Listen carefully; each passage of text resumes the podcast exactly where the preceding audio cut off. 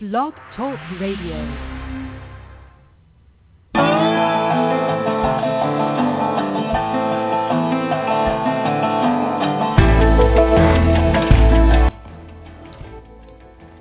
From Los Angeles, California, it's Music Friday Live, the end of the week program that introduces you to new bands and some you already know and gets you ready for the weekend. I'm Patrick O'Heffernan, your host, broadcasting every Friday at 2 p.m. Eastern on the Blog Talk Radio Network, the Cyberstation USA Network, and on Stitcher and on our radio affiliates. Well, the founder of the Minneapolis-based activist band War Poets is going to be joining us today at 2.05, and he's going to explain their success at slipping political messages into innocuous pop hooks. Very, very talented, these people. And later on in the show, teen phenomenon Lena Fayre is going to bring us her ethereal new album, and we see the reason for all the buzz behind this 18-year-old talent. Now remember, this is your show. The bands are here to talk with you, so you can call us. 347-215-7511 and talk with them. That's 347-215-7511. Or if, you know, you're sitting there at work and you've got your earphones on and you're listening to us instead of watching that um, PowerPoint that you've got on the screen, you can email us. You can email your questions and your comments to musicfridaylive at gmail.com. Or you can log into the chat room. The chat room is open. If you're one of our uh, listeners on Blog Talk Radio, the chat room is open now, and we are monitoring it, so you can uh, give us questions and comments there, or just, you know, talk among yourselves. We are Music Friday Live on Twitter. That's at Music Friday Live. And uh, don't forget when you uh, you tweet, use the hashtag Music Friday. That's Music Friday. So you can also log on to our Facebook page too. You know, we're we're just everywhere. You can't get away from us.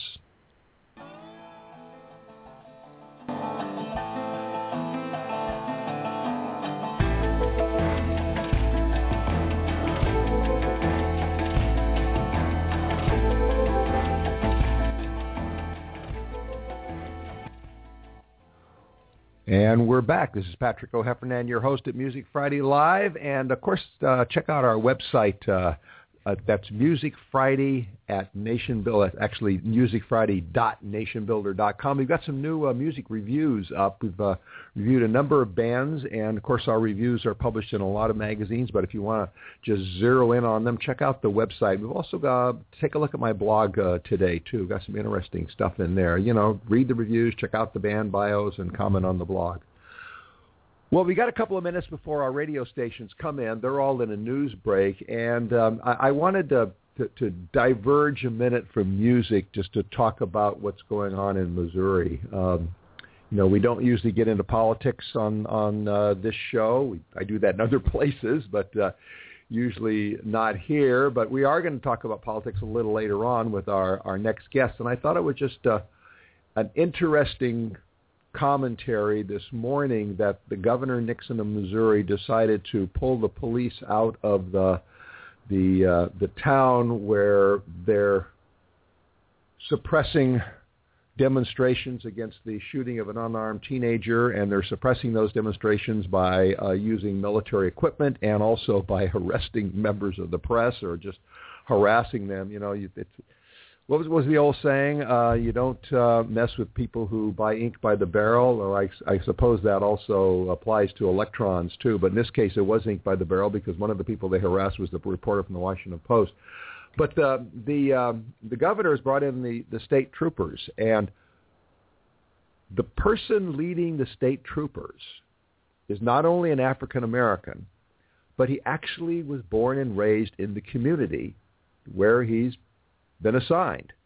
And immediately everything changed. Uh, gone was the military equipment. Gone was the uh, the animosity towards the police. He was there hugging people and apologizing, and uh, the whole attitude just changed. And I think you know that's the way you do it. If you're part of the community, and this is not just for law enforcement, this is for everyone. If you're part of the community, you understand them. You talk with them, you build relationships, and you build trust. And apparently in uh, the community in um, uh, Missouri where all this went down, there were no relationships, there were no trust. And along those lines, you know, a good way to do that is with music. Music builds trust. And uh, for a little later on, um, I'm going to be talking with everyone, uh, not not today, but uh, uh, at a uh, on a later show about a uh, uh, a concert that Music Friday has a hand in, which is uh, being designed to build some trust, and we'll talk about that later. But right now, we're going to take a quick break because we've got a commercial coming up, and when we come back, when we come back, we have a special guest for you from War Poets. Don't go away. You're listening to Music Friday Live. Cameo Entertainment Group and Cyberstation USA are now part of Stitcher, a free radio app for your smartphone. With Stitcher, you can listen to live programming as well as archive radio programming right on your phone. To obtain Stitcher, just go to the App Store for your particular phone. Go to search, then type in Stitcher. That's Stitcher, S-T-I-T-C-H-E-R. S-T-I-T-C-H-E-R. Then download. It's that simple. Stitcher, a free radio app for your smartphone. Convenient access to live and archived Cyberstation USA programming on your mobile phone. That's Stitcher, S-T-I-T-C-H-E-R. Cyberstation USA, always on the go. And we're back. I'm Patrick O'Heffernan back here. I'm your host of Music Friday Live, and I want to welcome all of our radio listeners in, especially our radio listeners up there in Ashland, Oregon. They're on KSKQ FM in Ashland, Oregon. I know a lot of people in Ashland and also in our Tampa Bay station listen to us as podcasts or listen to us on what's the overnight. That is, we are replayed overnight, which means you can't call in live. But if you want to, you can send us an email with questions and uh, or comments. We will forward it on to uh, the the bands that uh, you want to communicate with. We'll take your email address off so you don't find yourself on an email list you didn't sign up for, and then they can get back to us and we can go that way. But I want to welcome everybody from uh, KSKQ FM in Ashland, Oregon. And if you haven't gone back to school and you still have a few weekends left in your summer vacation and you're on the western half of the country, the Ashland, Oregon Shakespeare Festival is one of the best in the country. I like I think it is the best in the country. Okay, remember now you can join us by email at musicfridaylive at gmail.com or you can call us at 424-675-6806 or better yet today, call us 347 215-7511. That's 347-215-7511. That's directly into our our uh, switchboard here. The other will, will take you to a producer who will have to put you on hold. But this way, call in 347-215-7511. Well, in my opinion, it's been too long that music has been absent from so, from the social change energy on a national level. You know, the way it was during the anti-war and the civil rights movements in the 60s and the 70s. Protest music hasn't disappeared, and some of the artists of that era are still recording and touring. I know Joan Baez is, is out on tour now in Europe. But outside of a small handful of bands like Joan and Bruce, Bruce Springsteen or Pink, Social change themes in modern pop and rock are rare, and they're also usually found in local indie bands. Well, War Poets is an exception to that. The founder, Rex Haberman, and his contributing songwriter and musical partner, Jenny Case, have built an impressive national presence for songs that tell stories to make change. The video for the band's lead-off single from their debut album, Dulce et Decorum Est, and the name of the song in the video is close enough, has had over 250,000 YouTube views. Their follow-up video for their single Will You Be There saw over 45,000 views and rising. They've been spun by radio stations across the country in both AA and college radio. They have played at South by Southwest among many other festivals, and they've attracted the attention and the talent of iconic producers like Grammy winners Kevin Bowe and Joe Baldridge.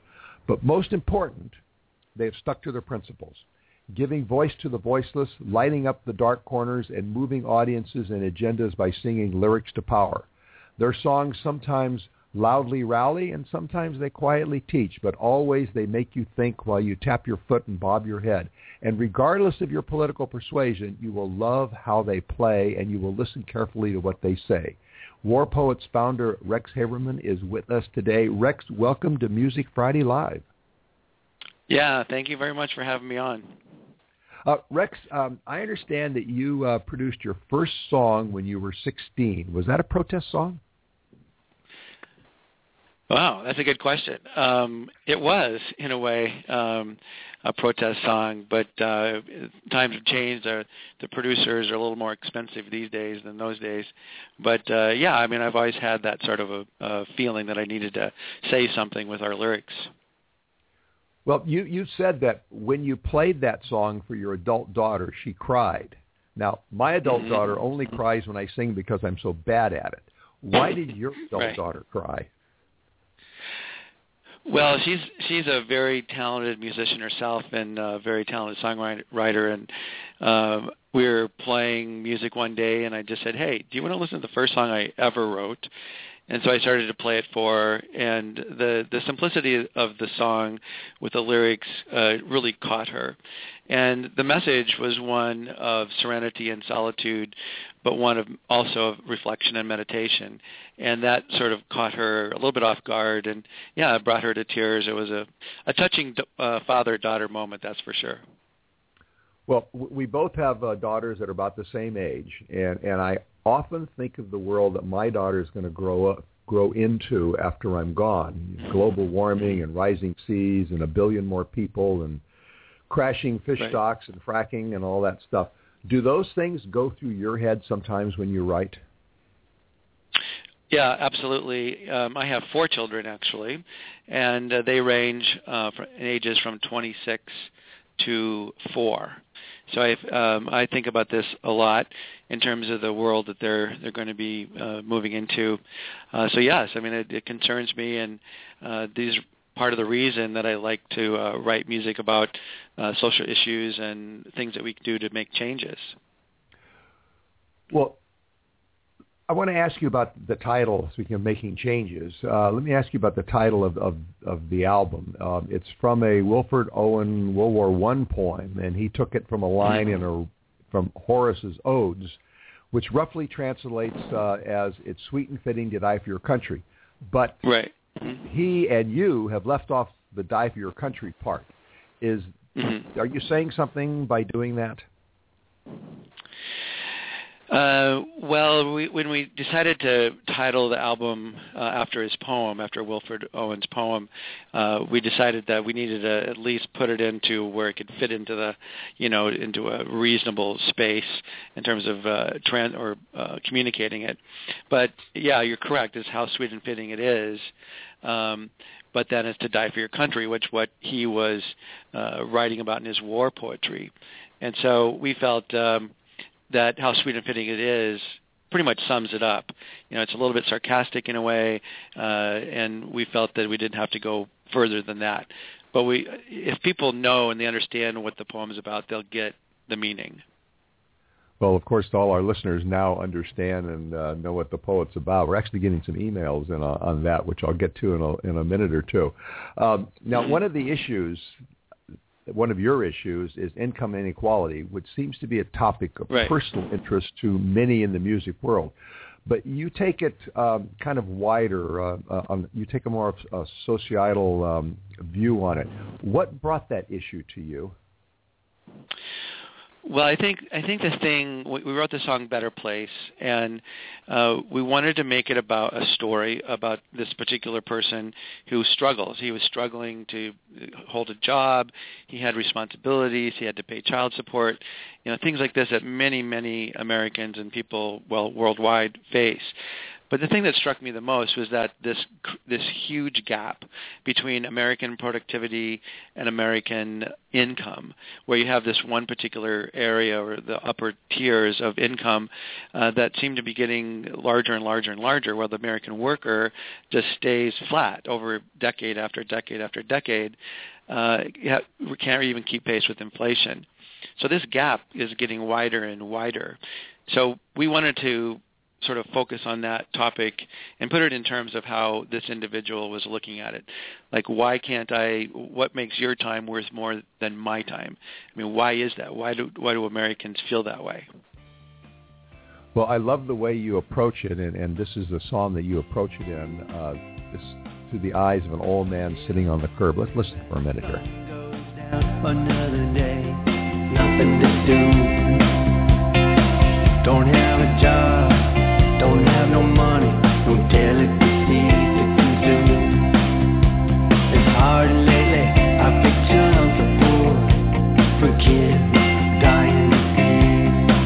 I'm getting tougher all the time. It's just a shame.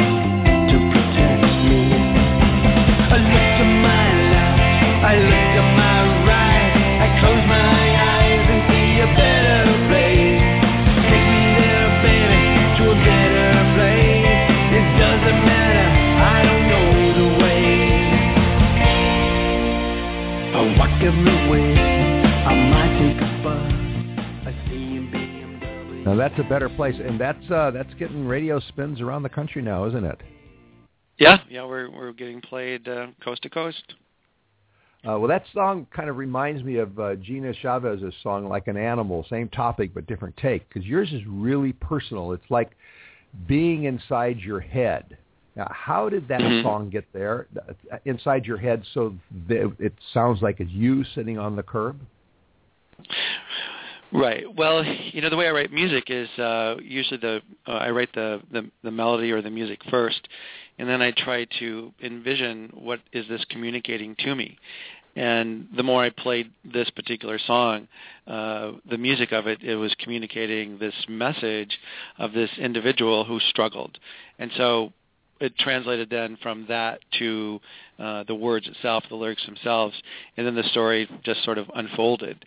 Uh, but I wanted to make you know more of a statement than just a story, and then the statements in the chorus part.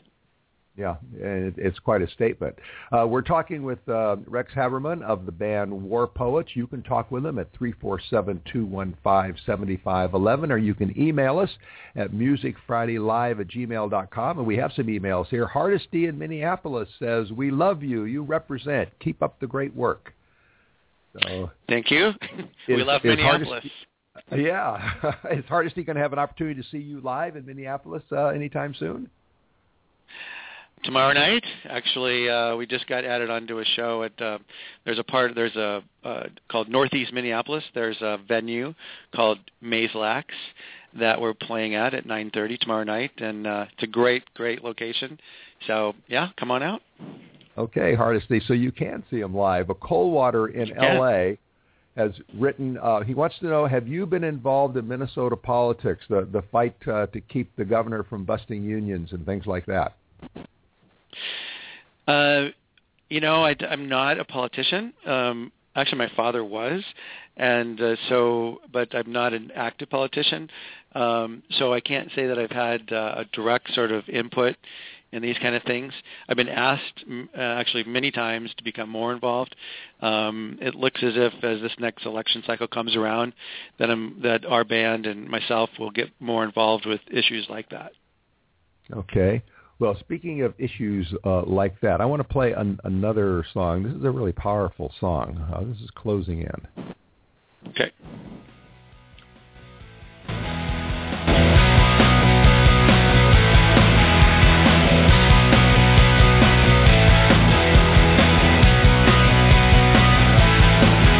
As the night gets darker, the walls start talking to me.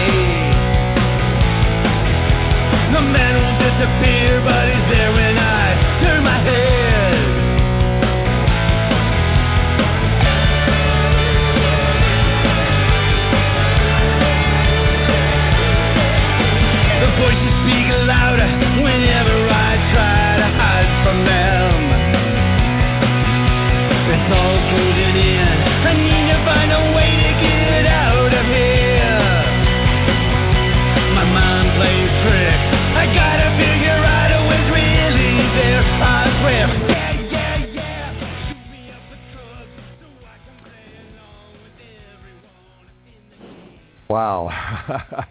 if if I didn't know that you do social commentary, I would worry a little bit about you with the words of that song.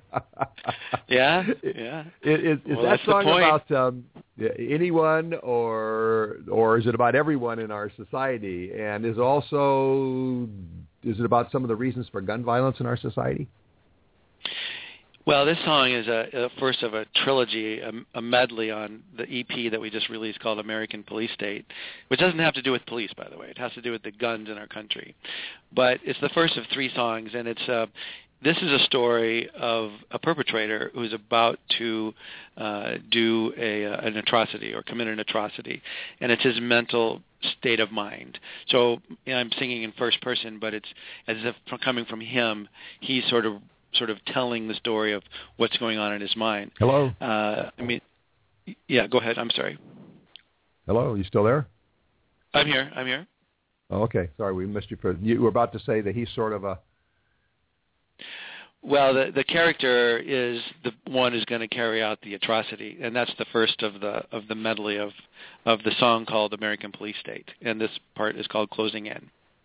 Okay. Now, um, you've said that you research your songs. Now, how, how do you do that? What kind of research do you do? And do you, you write the music first and then the lyrics, or and how does that work with the research? Well, that's true. I do. I write the music first, and then I write the lyrics. And then, in terms of research, I just want to make sure that if I'm talking about a particular subject or a topic, uh, that it's you know correct. That I'm not just coming uh, from a. I mean, I want I want to be artistic, but I also want to be correct. So just like uh, most of us, we use all sorts of internet sort of sources, uh, um, whatever we can get in terms of information, to make sure that uh, some of the information is correct. But in uh, closing in, we were talking about the um, uh, with this particular song, what we wanted, to, what I wanted to do there is to sort of portray this guy as he's looking towards um, his commitment of this atrocity. And the last verse is where the gun violence starts to come in. We've got some more emails here from for you. Uh, a lot of people, as a matter of fact. Rachel in New York City wants to know, how do you classify yourself? I've heard two songs. One seems like a pop song, and the other seems like a, a hard rock song. Uh, which are you? Um, I'm a pop rock artist. So you know we're we're we're one of those bands who have uh, a lot of sort of dimension. I mean we can play anything from country to pop to rock to ballads to folk. Um, what we try to match up our message with the music. So in in for example, closing in that you just played, we wanted that message to be a rock message, like a sort of a more of a hard rock message. Whereas Better Place has a little more of a Dire Straits sound. Uh, we wanted it to be more flowing. So um, I first and foremost would consider myself uh, a musician, uh, more rock oriented. But then we use other uh, genres as we see fit. Well, the American Police State uh, album has has a lot of different kinds of songs uh, on it, and all the songs we're playing, except for the last one we'll play, is, is from that. And, and one that I think is is is um, very fitting is this one because it actually speaks to things that are going on right now. Let, let, let's talk a little. Bit. Listen to this one. In every corner of the a child cries as bombs explode and end any promises. Boston and Newtown and Chechnya all alike.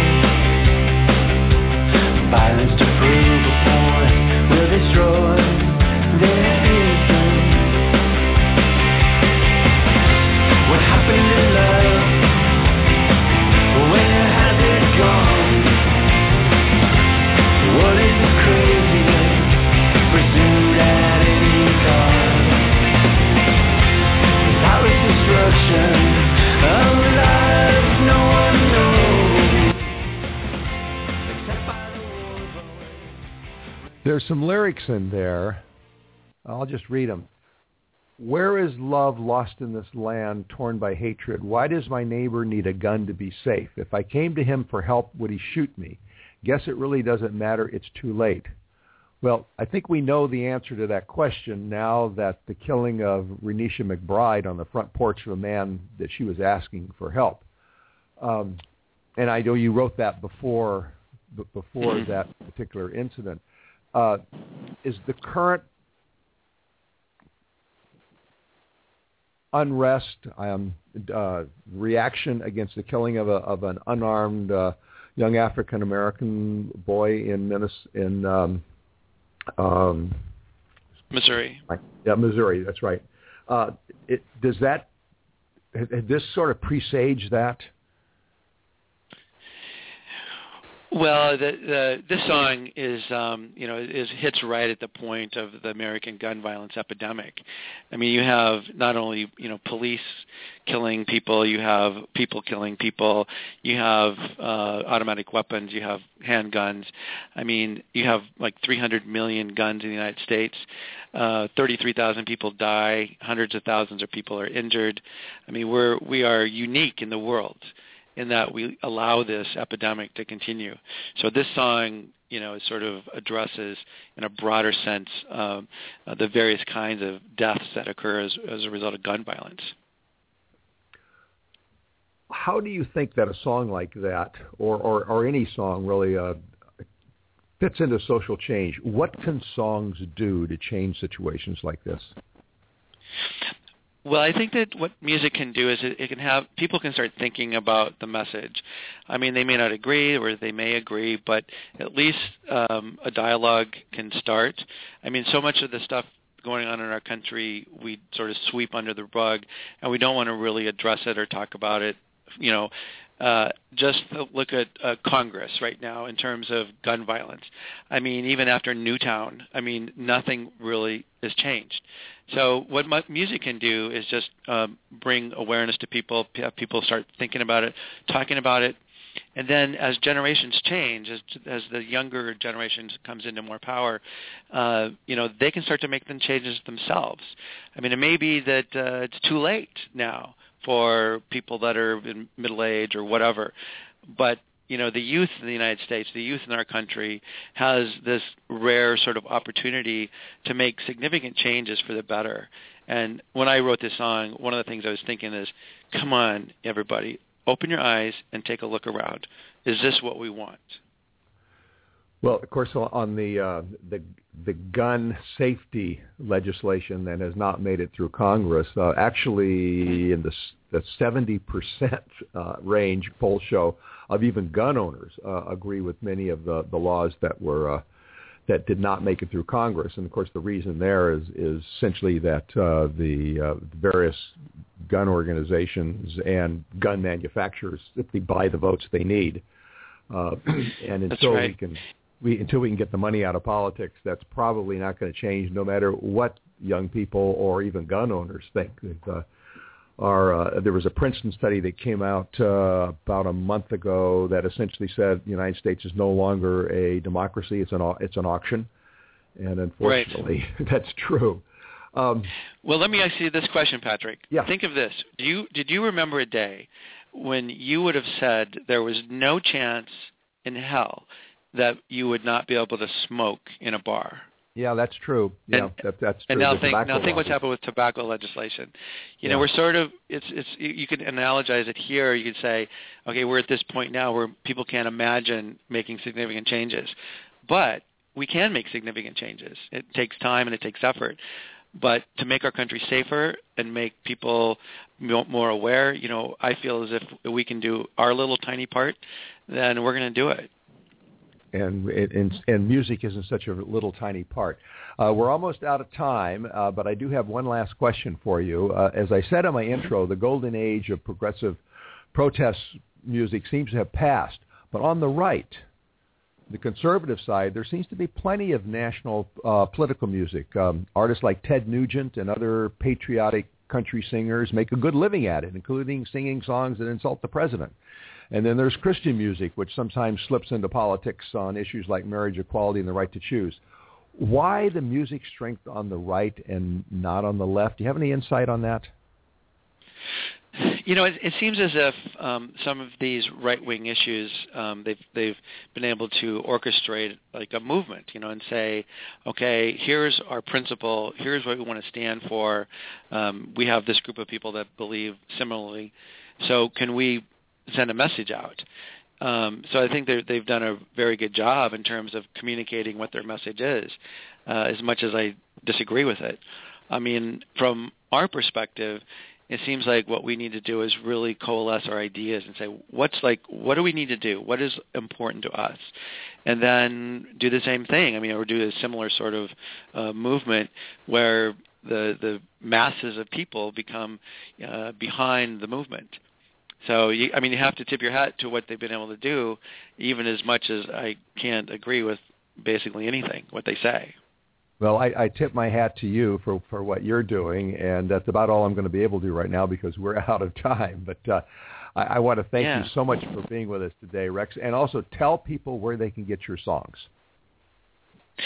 Uh, well, you can go to iTunes. You can go to our website, which is warpoets.net, and then there's a link to our, the iTunes or CD Baby, where you can uh, download. Um, You can go to Amazon. You can go to the usual sort of places. Our Facebook page is facebook.com slash warpoets.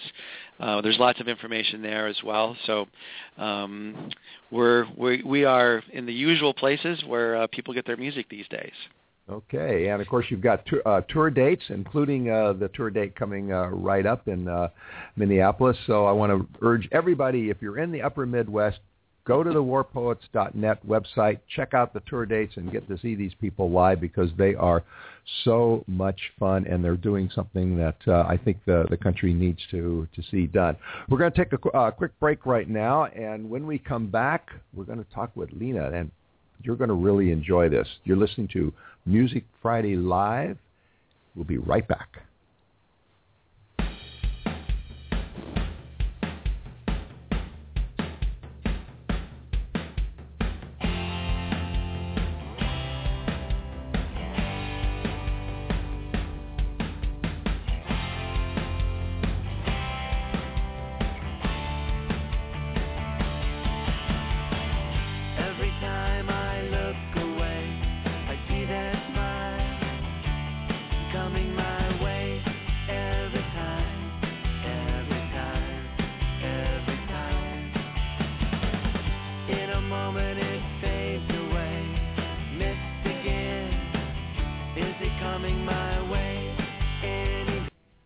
That's uh, the perfect one, which is a pop song by uh, war poets, and it has no political overtones at all. Uh, I'm Patrick O'Heffernan. We're back at uh, Music Friday Live, and uh, want to make sure that you know that you can call in our on the show 347-215-7511. That's 347-215-7511, or you can email us at musicfridaylive at gmail.com. Now, a uh, important word from our wonderful sponsor, Solar City. Solar power is a huge win-win for homeowners, but a lot of people are reluctant to take the plunge into solar because of the upfront costs. With Solar City, you can go solar for zero upfront cost on approved credit. That's right. Solar City will come out. They'll install a solar system on your home for free. You pay only for the power you use, just like you do from the utility company, but of course you use a lot less of it because the sun's making it, so your monthly cost is lower as much as half in some cases. Solar City pays for the system. It insures the system. It maintains the system. All you have to do is enjoy the savings.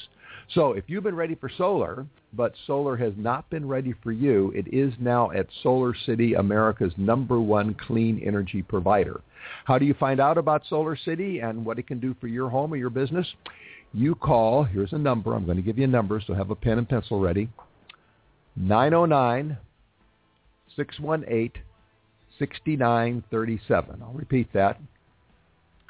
That's 909 618 6937. And when you call, that number will bring you to my representative there. Her name is Tina. And tell Tina that you heard it about Solar City from me, Patrick, on Music Friday, and she will give you a discount on your order. That's 909 618 6937. Well, I have seen our next guest live twice, both times at a venue crowded with fans, and both times she gave a stunning performance. But the performances were striking not so much because of her musical prowess, which is there in spades, but because of her ability to be sensual and intimate while remaining aloof and separate. Her voice and her body undulate and sway like a cobra being enticed from a basket with a flute, but she's the flute as well as the cobra.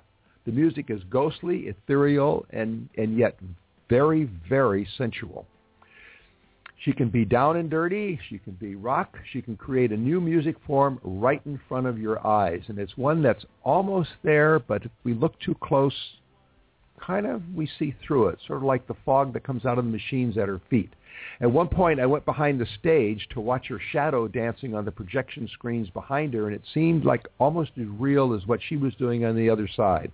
The remarkable thing is that she does this magic with a confidence and a maturity of an experienced old hand, although she just turned 18.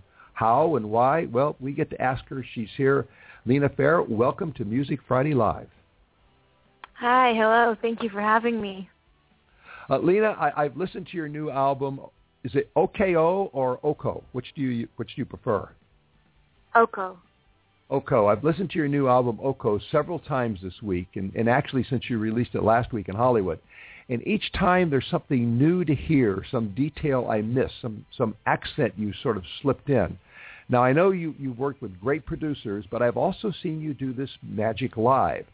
Do you kind of evolve your songs, or do you have them fully formed in your mind when you start to play or to record?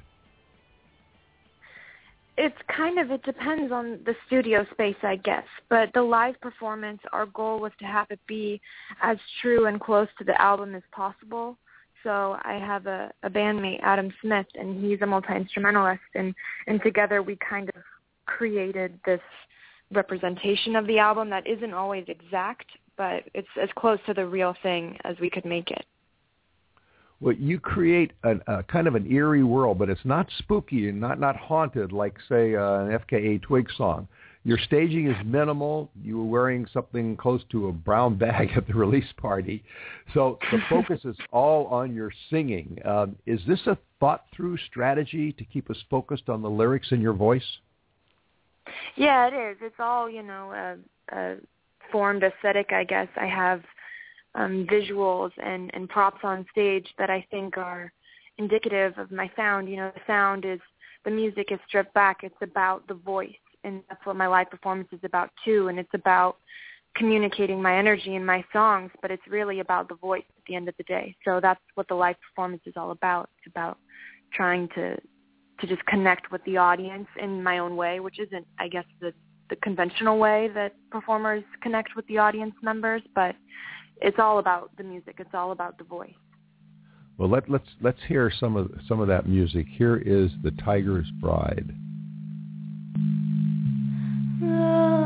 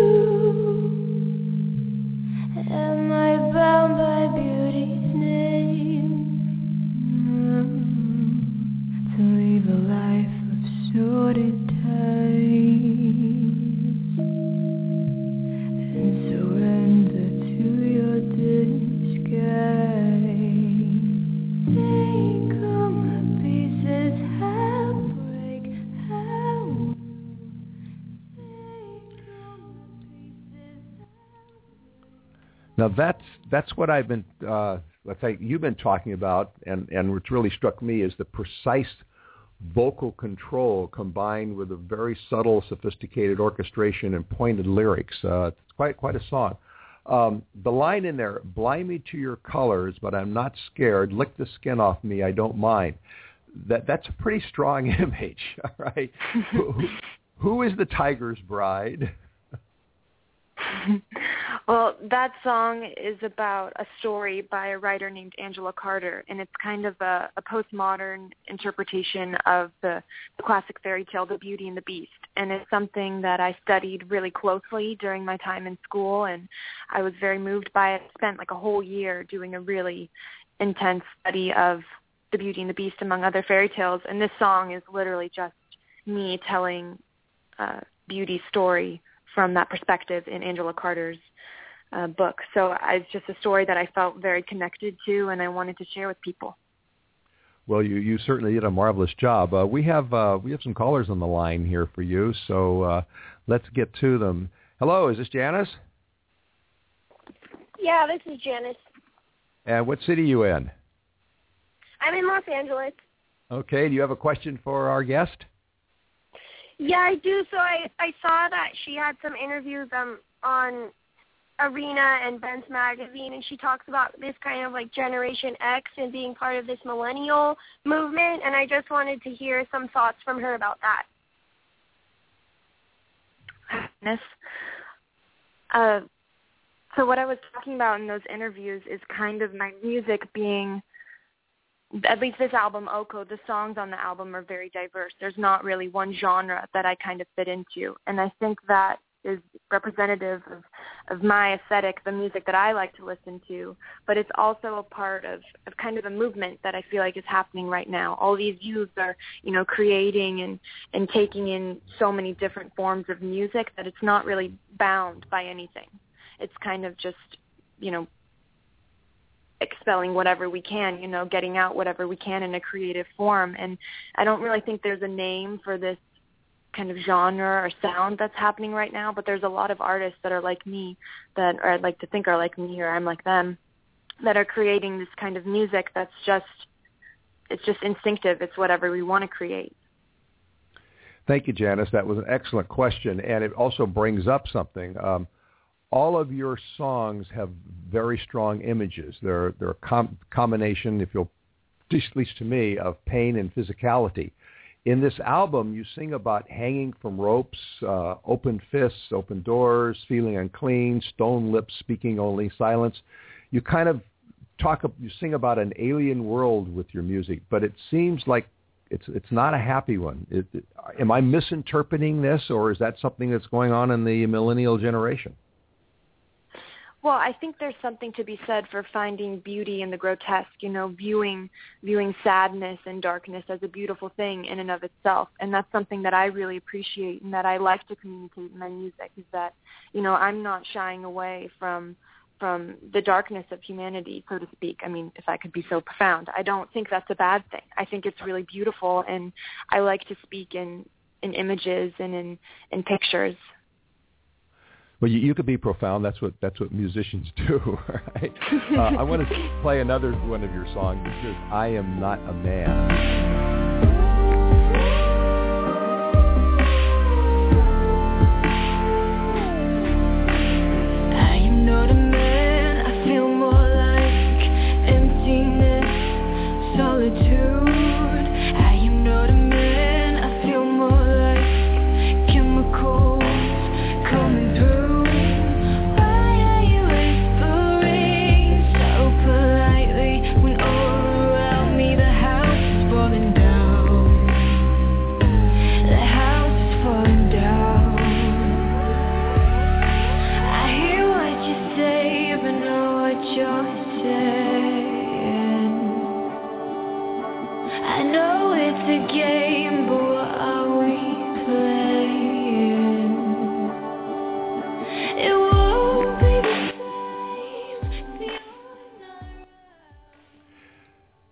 That song is, is more down to earth in its orchestration, but the topic and the writing really demand our attention. Um, and I love some of the lines, uh, particularly the lines, I hear what you say, but not what you're saying, and I know it's a game, but what are we playing? Which seems like a metaphor for a lot of life. Uh, did that come from your own experience? Yeah, you know, I think everybody's been there being unsure of what's going to unfold in a relationship and it doesn't have to be romantic, you know, it can be a manipulative friendship or you know having trouble in a family. You know it's just about that. It's about being unclear you know the lack of communication in a relationship. And that's something that i've definitely experienced in multiple ways. And this song was very much just me kind of getting that out. Well i'm i'm sure you're tired of answering the question what are you going to do when you grow up? So i won't ask it. But um and i think a more interesting question however is any emerging artist, particularly a young emerging artist, is surrounded by by people who have a vision for him or her, parents, producers, people in the band, friends, other musicians. Do do you detect that the people you work with and who are around you are trying to move you in a certain musical direction?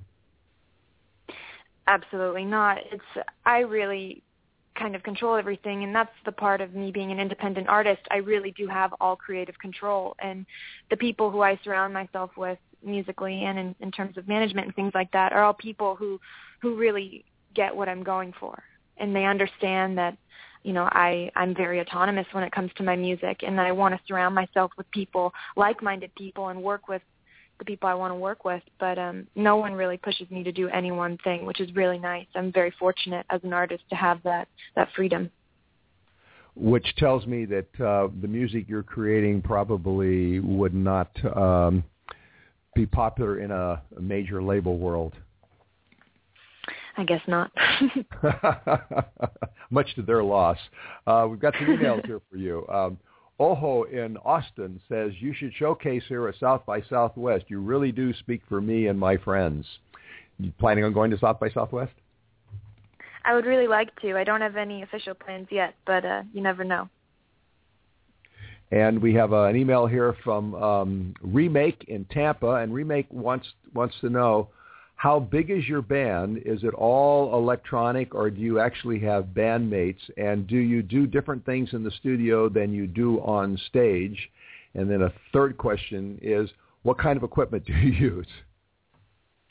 Okay. Uh, right now, my band consists of myself. Uh, I sing through vocal effect pedals, and I have a synth, a little microKORG, and then I have a bandmate who plays guitar, synth, and a drum pad. And uh, a lot of it is organically made. We try our hardest to make everything right there on stage, but we do have, you know, some pads and fillers uh, coming out of the drum pad that my uh, my bandmate triggers. Um, what was the next part of the question? uh, uh, she's she's gone there, so I think you answered uh, pretty much all of it. Um, uh, you, you worked with a drummer at one point, didn't you? I did, yeah. Last year I had a percussionist, and he did some cajon at one point. And there's a, I'm thinking about doing a little bit of a, a larger band, fleshing it out, having a live drummer. Um, so we'll see where that goes in the coming months. But for now, we're good with the duo. Okay. Well, I've got a, an, another song up here, and I know this has been a, uh, a quite a popular song, and but one with an interesting title to it. Every man is a warrior, and I want to play a little bit of that. Here we go.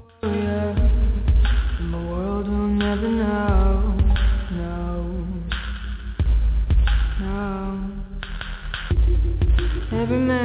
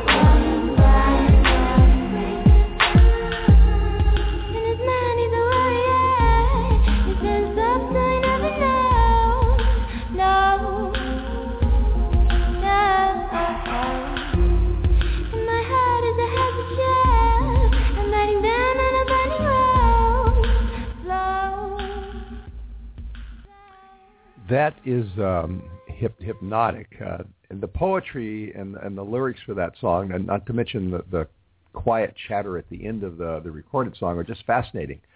But it's the orchestration and the voice modulation that really intrigues me. It's, it's like you're telling the real story with the sound and the changes in your voice's tempo rather than in the lyrics. Now, how did you conceive of doing that? that song was pretty organically made. I mean, it was just, you know, in the studio taking turns rolling out melody lines. I don't really know what possessed me to sing in this kind of it's like this very weird contrast in that song, you know, it's very deep and dark in the verses and then it's kind of light and and very strange in the choruses. I don't know. I think it all has to do with what that song represents to me, but it's um definitely a weird one and very weird live also. what does that song represent to you? It's kind of, you know, this is an interesting song to me because it's a song that I kind of wrote not understanding what it was about. It was kind of just here's all this uh kind of weird imagery that I really like and all these words and concepts and you know every man is a warrior. I didn't know what that meant, but kind of looking back in retrospect, I realized that this song is kind of about you know, metaphorically, it's about putting on a brave face, you know. In his mind, he's a warrior, his hands soft, so I never know. It's about people, including myself, not necessarily about men in general, but about humans kind of covering themselves up and pretending to be these warrior creatures. You know, everyone's like that. Everyone tries so hard nowadays. It's, it's you know, mm. you forget that they're just real people underneath that, or at least I do. And the song is just about uncovering that and realizing that, you know, not everybody can be that way. Interesting. Uh, you're you're growing up in a period in our in in history in which it's not just men who are warriors, but women who are warriors too, and uh, not only on the battlefield but also in the job market. Uh, over half of uh, all women, or close to half to all women, work now. Uh, does does that enter into your mind at all as as you move on into this world? Absolutely. I mean, my schooling growing up was was very feminist influenced. I've always had that that part of me, and it's something that definitely influences influences me now. I mean, I probably wouldn't be doing what I'm doing if I if I weren't kind of conditioned in this feminist approach, and uh, it's something that I'm very conscious of. You know, when I meet and work with female musicians, it's it's it's different. You know, it's it's very special to me, and I feel really fortunate to be able to to be be making music right now as you know a young female. It's really quite an honor, and I I hope to continue doing that and working with more and more people. You know, more idols of mine. I, I noticed, uh, and because I've been doing this for a while, I've noticed that we're seeing a movement of women into musical positions that you didn't see maybe 15 years ago or 10 years ago, and that's the bass guitar and the drums. Uh, and and I'm and they're really good. You know, there's there, and I think I think, and, and since you're in the business, maybe you can tell me that younger musicians like yourself, millennials, Gen X's, etc., they listen for the sound and the quality and the look at the talent uh, rather than at the gender, much more so than uh, than my generation of musicians, which was much more of a boys' club. Is mm-hmm. that what you find? I think so. I mean, I think my generation, at least, uh, you know, my friends and I, we don't care about those kinds of things. It's not something that we think about anymore. And I don't know what that's a result of, you know, just this outpurge of media. You know, it's it was normalizing things that didn't used to be normal. And gender is not something I see. You know, it's not a point of disconnection. Gender is just what it is. And I think in the music world, we're growing more and more into being a normal thing. And I think right now, maybe, you know, you see bands like Warpaint, you see Grimes, who is, you know, a self-producer, that adds an aspect of cool. So, you know, the female presence in the music world is beginning to be normalized, but right now it's in that kind of special zone, I think, of where it's still cool. You know, female drummers are really cool. And that's something that I think with time will become more normal and just part of it, you know, like it is with men. That's interesting. I hadn't I hadn't thought that, that there's a, a cool factor uh, uh, to that, uh, but uh, I, I guess I guess you're right. Uh, we've got some um, uh, emails here for you, and uh, one of them is a, a, question I knew we were going to get, and that, and uh, so I'll read it because we have several of them. This is from Best Girl in St. Louis, and Best Girl wants to know what advice would you give to young women musicians in high school today? Wow. Well, I don't know if I could tell them anything. You know, I just got out of high school myself, but if I would say something, if there's anything I've learned, it's just that you really have to follow your own instincts and you can't let other people persuade you you know and and being true to yourself i know that's dumb and people have said that but it really is the only important thing is being genuine and doing things because you want to do them and of course surrounding yourself with the right people but you know do it for the right reasons. Do it because you're having fun because it's your passion not because not for anything else I've noticed that you've used that term surrounding yourself uh, with with the right people a number of times, which tells me that that uh, as an artist today, you're not only an artist, but you're also a manager. Is that really mm-hmm. true? Yeah, I mean, you you have a responsibility, and right now it's so you know the music world's so saturated, especially where I'm from, Los Angeles, that you have to be more than that, you know. And I'm not saying that I am at all times, but you definitely take on more than just the music role and i'm i have a lot of people not a lot of people but i the people i do have around me are are very very very you know encouraging and very supportive of me so okay. i don't know i guess that's what i'm referring to All right. Um, Major Minor in San Francisco um, writes in, uh, how did she learn to use all that technology? Were there classes in high school, or did you just sort of stay up late after she got home and did her homework? well, music was always on the forefront of my mind, even in school. I really liked school, but music was, you know, what I was always focused on. So, just about splitting your time and really dedicating yourself and I chose to do that and I I don't think I slept for like 3 years, but you know, it all worked out. well, it, it certainly did, and and one of the pieces of evidence that it worked out is this next song, which I think is fascinating. This is "Intimacy Is Me."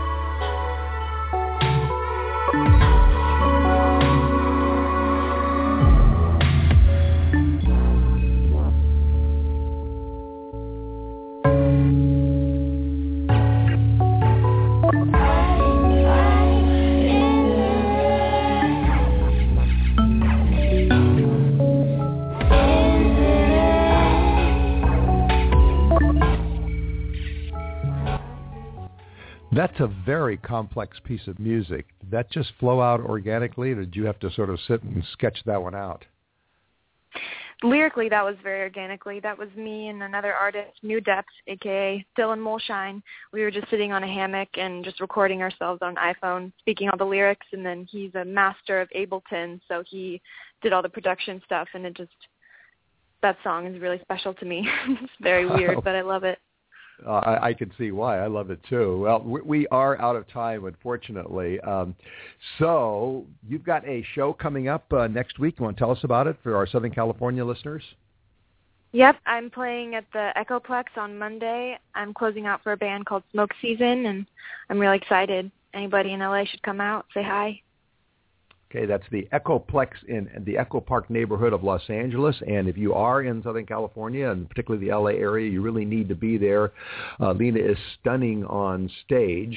Now, where can people get your music? They can go to iTunes, is probably the best place, but I'm also on Spotify and Amazon, and you can visit my website, lenafayre.com, and the best way to keep up with me would be uh, follow me on Instagram at lenafayremusic. Okay, you've got all the information you need to to follow this woman as she moves through what I know is going to be a spectacular career. And I want to thank you very much for being with us today, Lena. This has been a pleasure. Thank you so much. I can say the same. Well, you've been listening to Music Friday live with Patrick O'Heffernan from the Cyberstation USA and the Blog Talk Radio networks and our radio affiliates. Like our Facebook page, follow our Twitter feeds, and get real-time updates on our guests. Our producer is Lars Christensen. Our program director is Jason Bartleben. Our intern is Angeline Serrano. Download this and other Music Friday programs at blogtalkradio.com. Be here next Friday. We've got some special guests coming up next Friday. Follow our Twitter feed and we'll tell you all about them. Good night, everybody, and have a great musical weekend.